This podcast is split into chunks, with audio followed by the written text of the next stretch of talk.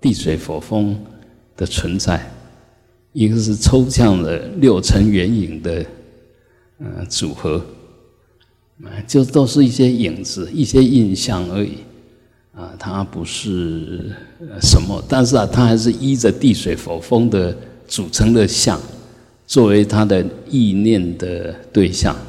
另外一个更抽象的就是啊，我们的想啊，我们说啊，我们思想这是可以我们的语言文字在推展出来一些逻辑的思维推理啊，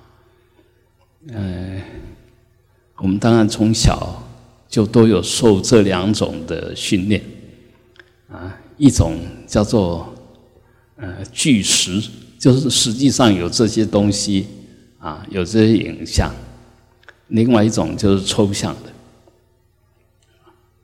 的，推理是抽象的。所以这里面呢啊，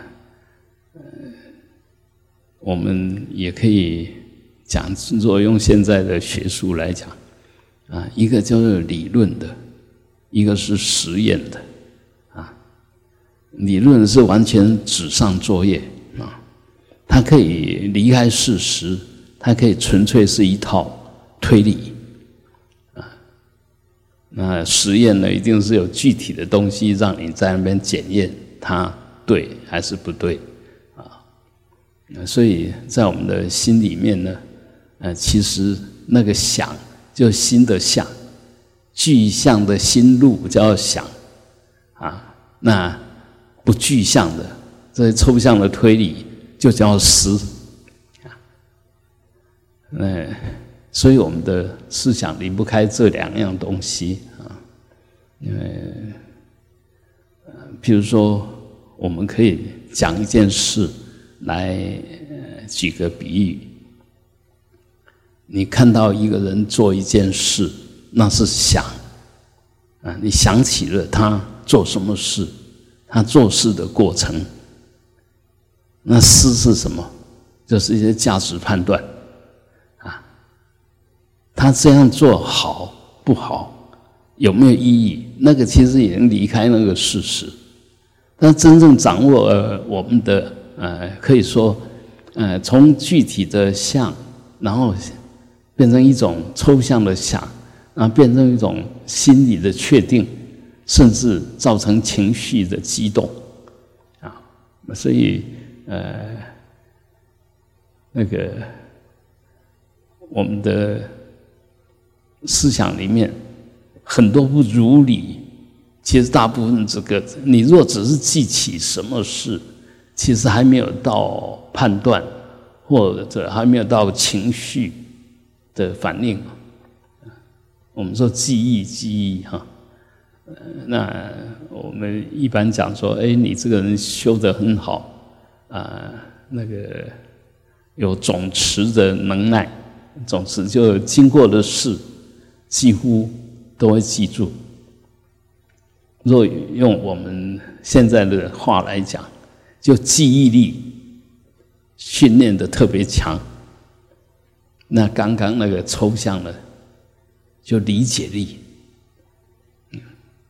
所以我们的思想里面就是这种抽象的这一环，心理就有这两个东西啊，一个具象的记忆，一个抽象的推理理解。所以事实上我们都本来就有这种能力，那如何把它弄到没有障碍？我们本来就有记忆的能力，就有推理的能力，你怎么把它做对？那记忆的对不对？当然最简单就拿来检验。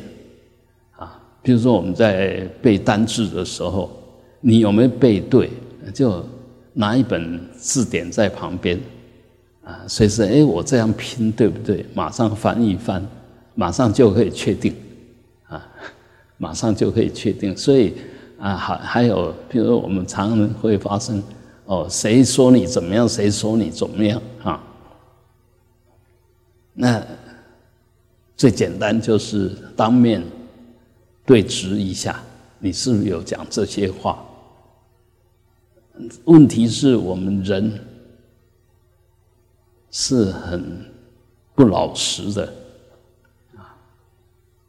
如果讲这些是坏话的话，你大概都不会承认。我哪有说？我没有说过这种话。因为就又加上你那个执着保护自己，然后就不务实，不愿意讲实话。所以为什么我们的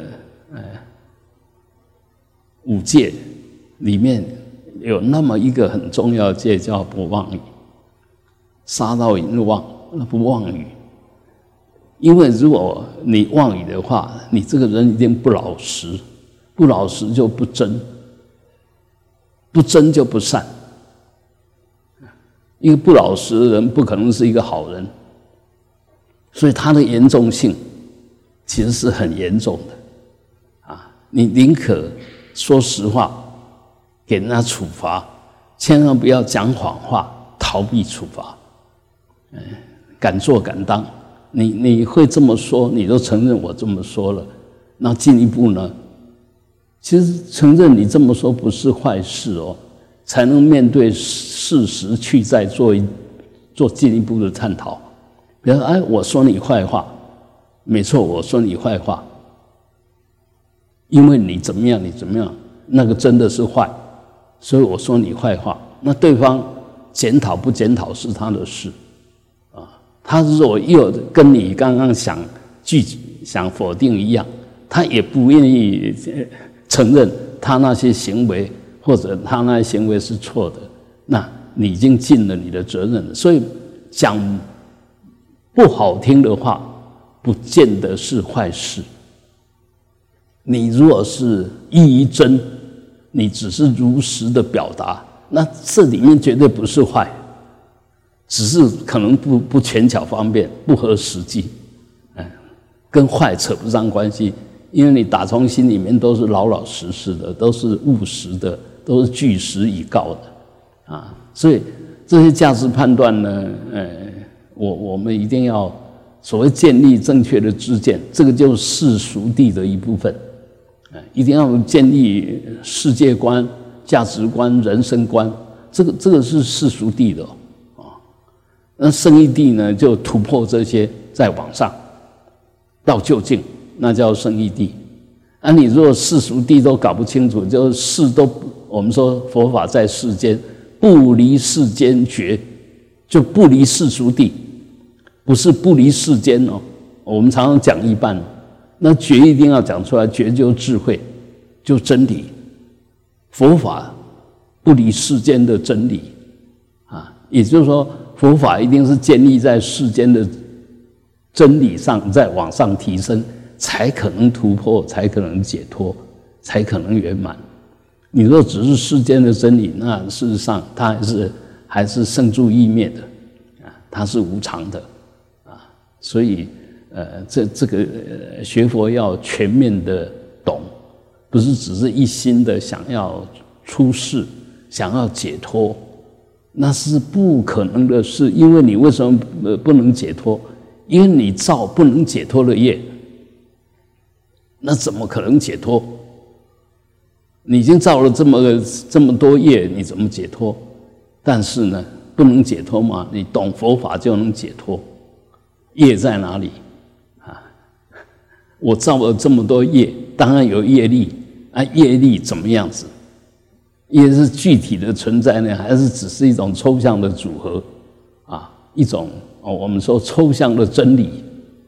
当然你若没有超越它，那你一定是被它推动。我们如果不是真正有很高的定力跟慧力，定力就是业力出现的时候你不为所动，那慧呢，就是业力出现的时候你能突破。所以没有这两种功夫，你怎么解脱？开玩笑。所以我们现在很多学佛学得很幼稚，事实上你不是学佛，你是用幼稚的心态在投机取巧啊。这个要不得啊！但是我们现在大部分的心态都是这个样。譬如说，好，我们举个最简单的，你是因为在世间法里面求不得，放弃了，才起出家的心的，还是在世间法里面你已经觉得这个没有什么好玩，这一点都不好玩，一点都没有意义，所以我出家了？这是两码子完全不一样的事哦。一个是你在那边失败，你为了要逃离那个失败而出家，从失败的因、失败的缘，不能造成成就的果。那另外一个是在那边已经没问题，在没有问题的因、没有问题的缘，然后选择出家，也会演化过来，没有问题啊。所以这些其实说因缘果，不管入世出世，其实都不离因缘果报。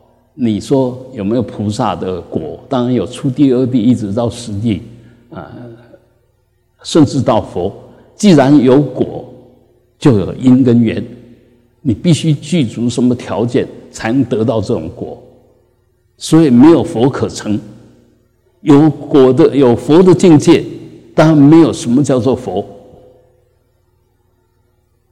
这那个切经里面讲得很清楚，没有涅槃佛，没有佛涅槃，佛也是假名，涅槃也是假的，涅槃不是真的，它是我们的身心达到某一个程度，离开了贪嗔痴，解脱了一切执着障碍，当下的一种境界。你不能说它没有，但是你不要以为它真的是什么东西啊，它什么都不是。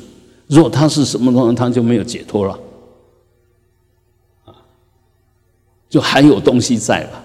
那我们现在有没有东西在？当然有东西在啊，但是我不执着这些东西啊，这些东西没有造成我挂碍啊，就好像我们身体一样。你的身体健康的时候，身体怎么是你的挂碍？但是当身体出了一些状况，四大不调的时候，你就被它挂住了，你就会因为它而让你心不自在，因为身体不听你的话了啊。那心也是一样，一个人福报很大的时候啊，心想事成的时候，他哪来的烦恼？我要想什么就可以达到什么，哪有烦恼？那是你福报很大的时候，想什么就有什么，你不要以为理所当然。那超出你的福报，你就想什么偏偏没什么啊。所以即使福报再大，好，我们说我想要财富就有财富，我想要好的房子就有好的房子，好的车子就有好的车子，那是你的福报大。但是你能不能说我想要有博士就有博士学位？没有啊，你没有具足那些条件啊，你也没有智慧之良啊。所以很多东西我们一定要知道，我为什么能够拥有，是因为我拥有那些福报业力啊，具足那些因缘，所以有了。但没有什么得跟失，它就是显现那个样子啊。显现那个样子是存在吗？没有啊。你刚开始想一个很好的房子，一张很好的床，一个很好的桌子，好，想的时候它变成一个期待，变成一个好像很有意义的事。等你有一个好的床铺，本来因为没有好床铺睡不着觉，睡不好，你想说我只要好床铺就可以睡得很舒爽，没有那一回事。如果有的话，也是几天而已。因为睡不着觉不是床铺的问题，是你的身心的问题，是你的问题，不是外面的问题。所以那个突然的改变，好像你觉得心放松了，因为那个环境不一样，条件不一样，你放松了啊。结果几天以后，你又是回到那原来的身心的样子。因为那物质性的不能决定你的一切，不是真的决定的条件。所以这边我们一定要知道，其实我当然是我的身加心，但真正的我，比较重要的我是那个心。那个心呢，好像有各种想法，有好有不好，有没有意义的。但是真正的心，最重要的心，是那个不是好，也不是坏，也不是无忌。那它到底是什么心？那才是真正重要的。如果你还是，所以为什么我们要说不是善不是恶？你如果还是落在善恶里面，那当然一个无记他没有说啦，啊，事实上是我们的念头不是善不是恶，就是无记了。那这些呢，其实都不是你的本来面目。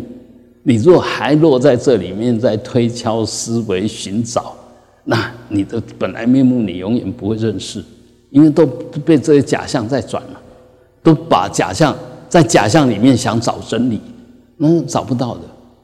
就好像在虚空里面要找终点，虚空会不会有终点？不会。但是它真正的着力点在哪里？就在你这里呀、啊！所以是天上天下唯我独尊呐、啊。你的存在就是你的心，你拥有什么东西，其实是你的心外显的。一切为心所现，一切为事所变。其实现在你拥有很多东西，譬如说我们现在在古研寺，那么古研寺的一切其实都是你拥有的。有没有规定你不能去哪里啊？不能规定你不能在哪里做？没有啊，每一个人都平等平等啊！啊，每一棵树你都可以去它的树荫里面坐一坐。嗯，所以我们既然在这边大家都平等，但是呢，为什么每一个心里面的满足度啊？哎，都不一样，因为你在决定嘛，是你造成你的世界，不是这个世界造成你，是你在决定这个世界，不是世界在决定你，不是。但是它虽然不能决定你，但你必须承认它的存在，善用它，是善用它就转它，不是被它转。但是很多你不能转啊，你就说啊，这个大雄宝殿不够庄严，我希望变成什么样子？你转看看吧，你有没有那个条件？因为要转出你要的样子，具体的像必须有那些条件嘛啊！所以很多东西我们就要好好去思维修啊，千万不要盲修瞎练啊，不假思索，然后以为什么就是什么，那个是很大的错误啊！好，那。另外一个实际的问题呢，就是我们说，我们日常生活里面当然就离不开行住坐卧，不管行住坐卧都要体安然，因为行住坐卧只是你身体的一个姿态，一个运作的模式，你在这里面都要抓到平衡点，抓到平衡点。啊，比如说我们晚上如果睡不着觉，会在那翻来覆去啊，啊，是身体对你有毛病吗？不是，你那心烦躁啊，这样也不是，那样也不是，就在那动来动去，哎，睡也睡不好，坐也坐不好，啊，都没有体安然。所以怎么样？那体安然基本上就先不求好跟不好，先放松。你一个人只要放松。他就安然安住啊，那个我们说顿然放下啊，法尔如是啊，什么东西你就让它是那个样子，卖给搞，那很明显的好。比如说我从这边要到那个地方，要走过去，那体安然就是什么，一步一步很自然的走，不急不徐，不要又冲得过去，也不要慢吞吞的过去。但我走得快有走得快的条件，因为那边有急事，当然你要走得快，然后走得快一点都不慌乱啊，没事我就慢慢晃过去，这样比较轻松也没错。所以不是那个相，而是那个真正的因缘里面，它该呈现什么你就让呈现什么。有些人的刚刚老吴嘞哈，你跟他讲什么，他不慌不忙，当然是他的 tempo 了，就是他的那个步调就是那个样子。但是有时候人家事很急的时候，人家会受不了。你不能走快一点嘛，你一定要那么慢嘛。然后，所以这个就我的惯性太大，就我的习气太大，常常就会跟周遭的人事物不相应，就会让人家觉得怪怪的。所以我们修行呢，除了让自己很自在之外，也要让别人自在。我没有错，但是不要造成别人的错。那你认为你没错是真的没错吧？不是嘛？有一个客观的标准嘛。现在有急事，你就快一点嘛，就是这个样子啊。人家说话，你就回应一下嘛，人家希望你讲话，你就讲话嘛，就这个样子。修行就是这个样子，但是这种人其实反而少。他习惯慢、习惯沉默的人少，大部分都很急促，都很爱表现，都急着表现。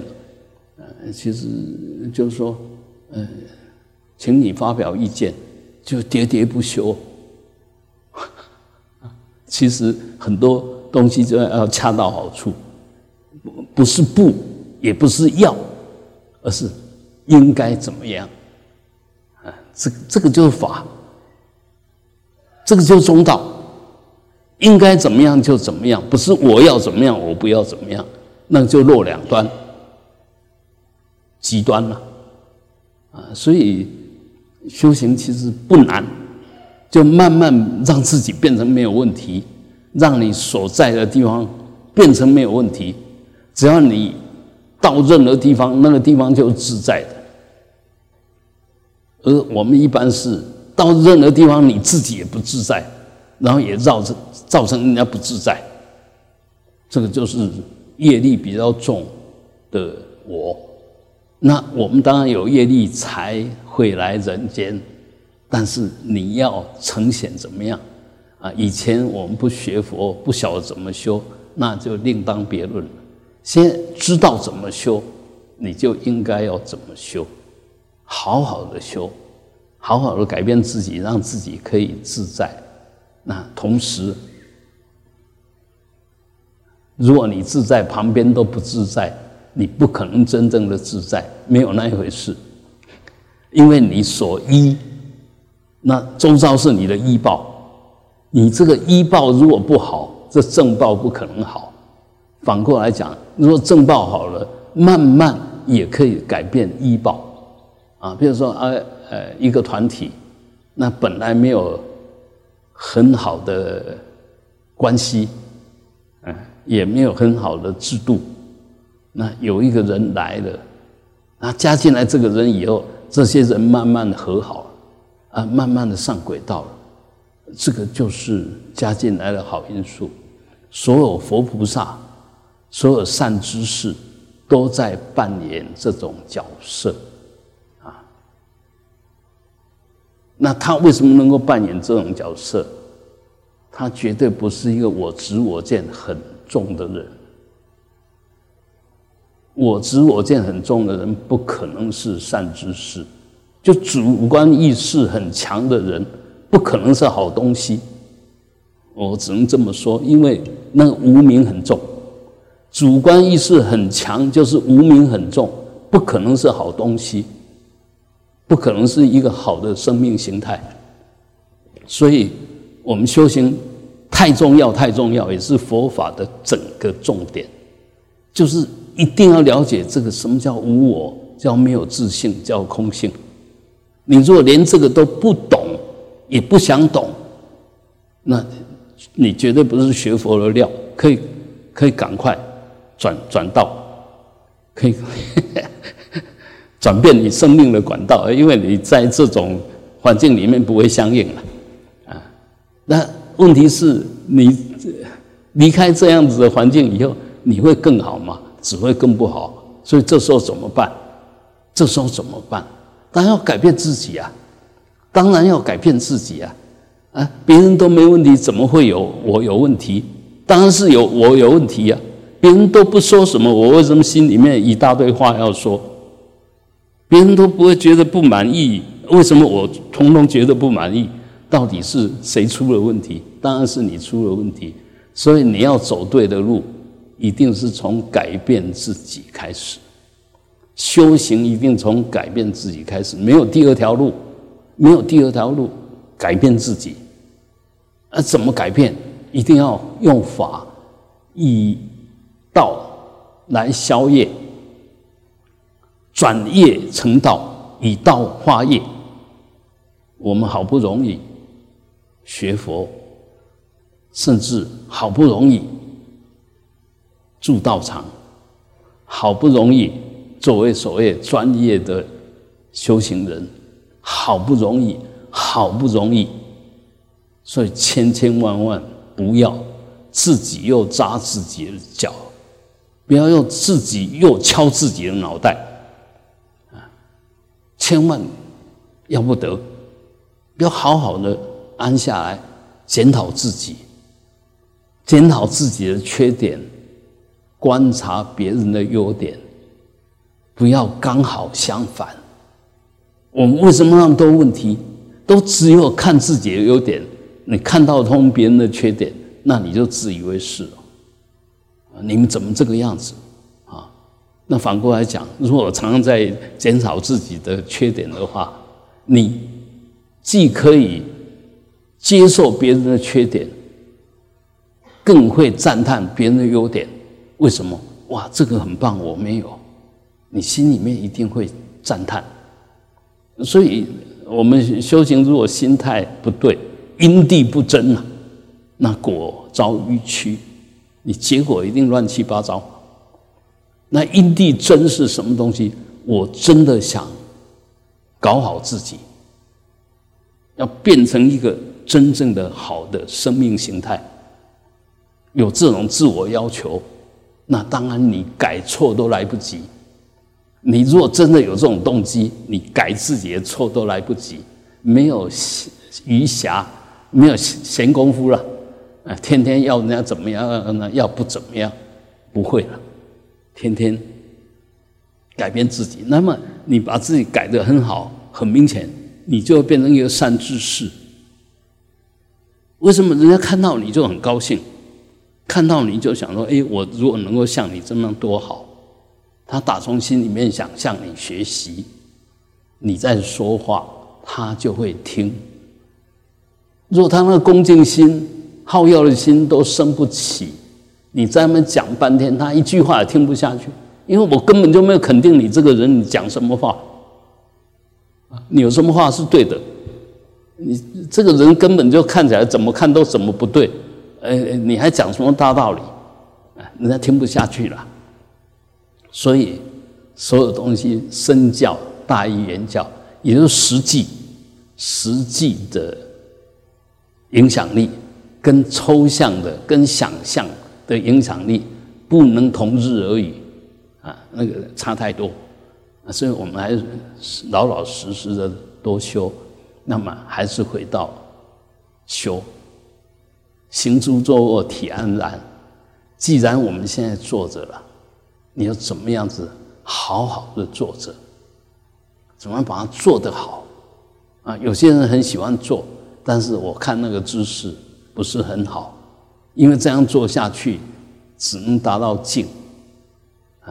那个要真正要升起慧，必须没有障碍啊！你如果坐的时候弯腰驼背啊，那个境界不会太高，因为你那个会因为那个姿势让你的气压缩，会缺氧。静坐一定要坐得很端正，也就按照譬如其之坐。静坐有7个要领，一定要依循着那个啊，比如说脚，那一定要交叉夹伏坐，那能单夹伏就单夹伏，能双夹伏更好。最稳的当然是双夹伏，但是它的压力大，因为压力大，所以反作用力大。就提能够，你就这样双夹伏坐。坐下去以后，那个下盘它自然就形成某一种往中间的力量。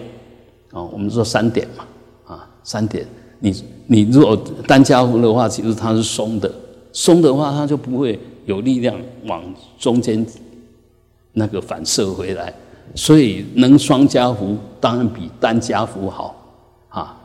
所以这个是第一个，就脚一定要要家福坐，然后手一定要等持至几下，这个是手脚。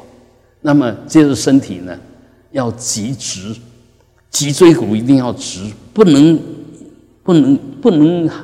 含腰拔背，那是道家的说法。道家怎么修都不会成佛啊！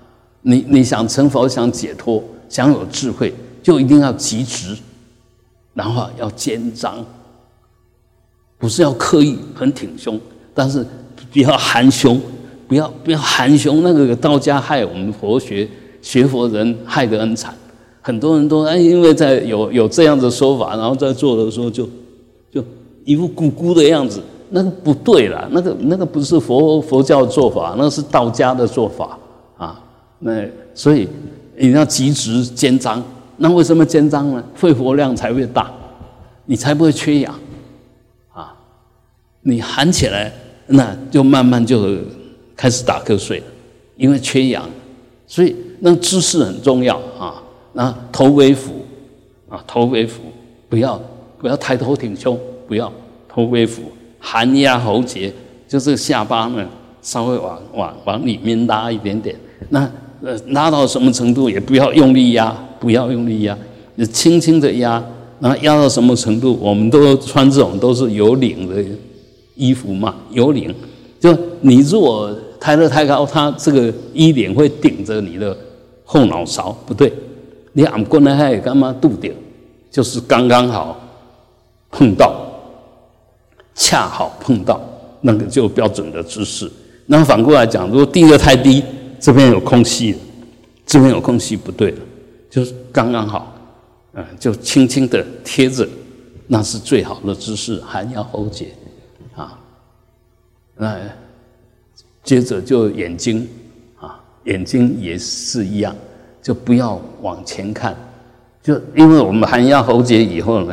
你这个脸下来的时候，就刚好眼观鼻，鼻观心，所以我们天台的那些重点啊，其实都是有按照规矩来的，不是真的你要眼睛看鼻子，鼻子要看心，不是，而是轻轻的眼睛下垂三分眼啊，看着鼻子啊，鼻子的呼吸，心里面了了分明，这个叫眼观鼻。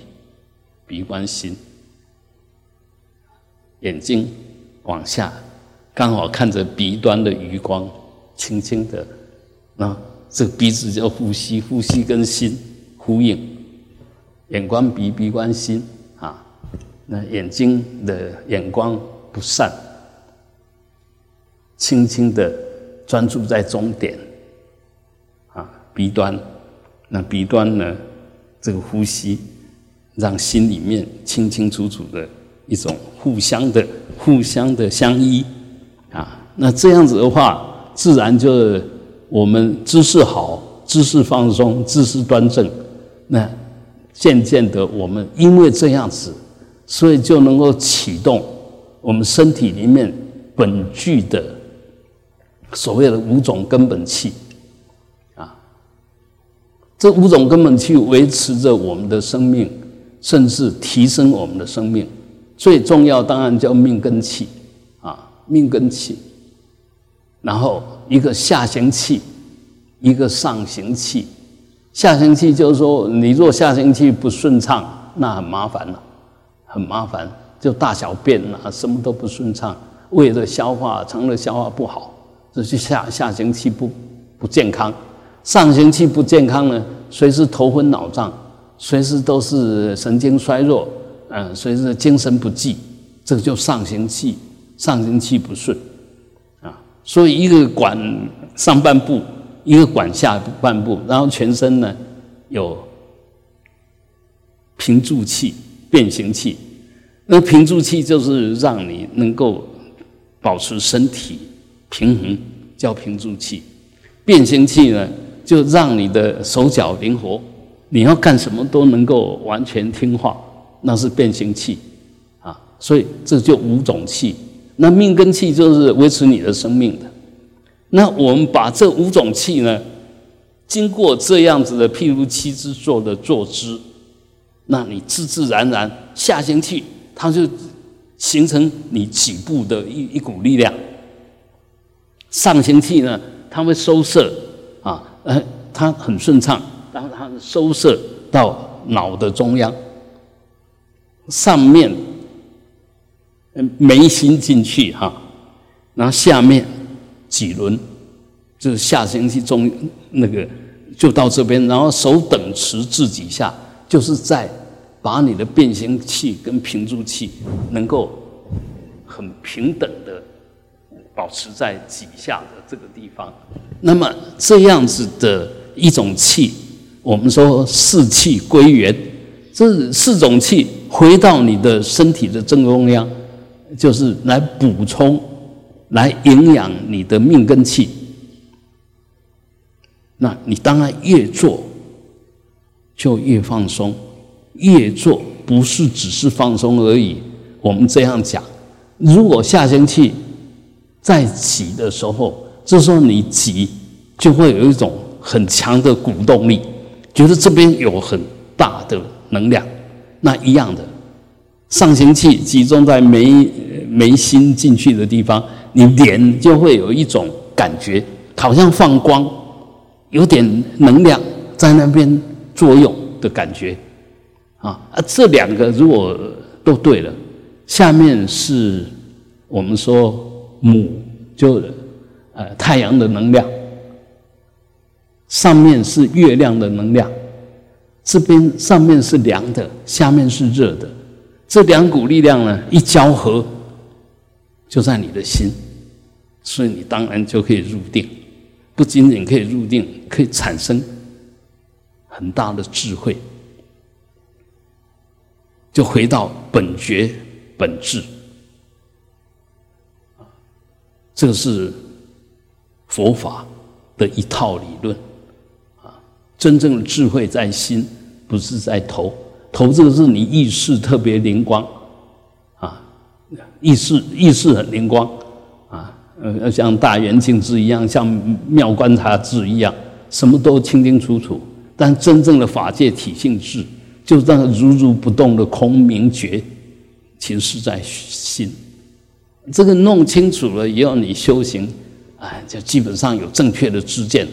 你能够掌握到，要怎么样，什么是重点啊？到最后其实都是要归到心啊。如果这样的话，你慢慢就不会还在那边攀缘了。耳聪目明啊，要看什么，要听什么，其实那个一点都不重要。但是当你的这个本觉本质，这个本来的清净心找到以后，这边那个杂染障碍慢慢就自然化掉。当这个化掉的时候，你真的是耳聪目明啊！你如果闭过关，你就会有体验。闭过关以后，你的眼睛、你的耳朵、你的见闻嗅尝觉知都会变成很干净、很灵敏，因为没有遮障。这个是才是真正的佛法，是靠修行来改变业力，不是用我要学佛去强化业力。我们现在很多莫名其妙，比如说，好，那我男众，那就说我是男众，你为什么不恭敬我？那搞什么啊？是要这种相来让人家尊敬的吗？不是吧？我们很多东西一定要弄清楚，弄清楚以后你就不会犯错啊。那反过来，男众没有我慢，那女众呢？很明显，我是要修行的，我应该谦卑啊，不要又指责这个男众没修啊，这个男众没修养啊什么啊，不要这个样子，你好好修就好。你好好修，很自自然然的显现出你那一份谦卑无我，你就是一个真正好的修行人。你说我是什么？你要听我，要恭敬我，那你根本就不是修行人，人家怎么恭敬你？所以很多的东西你懂道而已，依着道理去做，依法奉持，那么你就是一个真正修行者，你就是善知识。你什么话都不需要说，你老是把它做对，你就是善知识啊，就这么简单。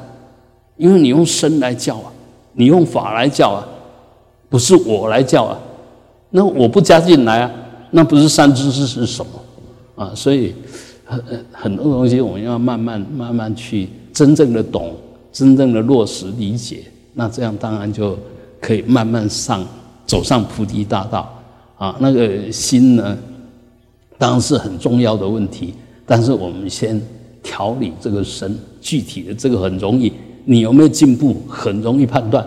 比如本来只能做3分钟，因为你每一天做，所以3分钟、5分钟、15分钟、半小时，这就在进步了啊。你如果没有做对，你永远就做很难过，我不做，你永远就在那个地方，没有办法提升，更不用说突破了啊。所以很多东西还是老实，知道它的价值，非这样不可，你就可以会安心的老实的做啊。我们就太聪明，我为什么一定要做那些？不做那些不行吗？我能够做比那个更重要的事啊。问题是你是老几，你懂什么？你的重要，你如果都认为重要，你现在是什么？你现在一点 nobody 啊，你现在什么都不是啊，你怎么会什么重要不重要啊？就是我们心里面那个判断老是错的，所以我们一事无成。生生世世都有修行的机会，但生生世世都空过，所以我们从现在开始不再空过我们的生命，不枉费我们的时间，不妄用我们的身跟心，就身不去随便的造作，心不胡思乱想，一定要这样子，才能够慢慢的真正的走上菩提大道。我们现在都根本就没有进来，就想去西方净土，就想去佛的世界，那是没有的。佛再怎么慈悲，你条件不够，他再怎么慈悲都不能往外开恩，否则的话他就违背因果，他就破坏缘起。没有这种佛，千万我们不要想得太美，没有那一回事。他再怎么慈悲都不能违背因果，我们一定要懂这个道理啊！如果懂这个道理，你就会老实的修，依循着因果而修啊。我们那一天提到了，不管是菩提道次第广论，或者成佛之道啊，或者是瑜伽师地论，其实都在教我们这些东西啊。有的讲得很深入很详细，有的大概的说一下，有的个别有所强调，就这个样子啊。好，啊，哼。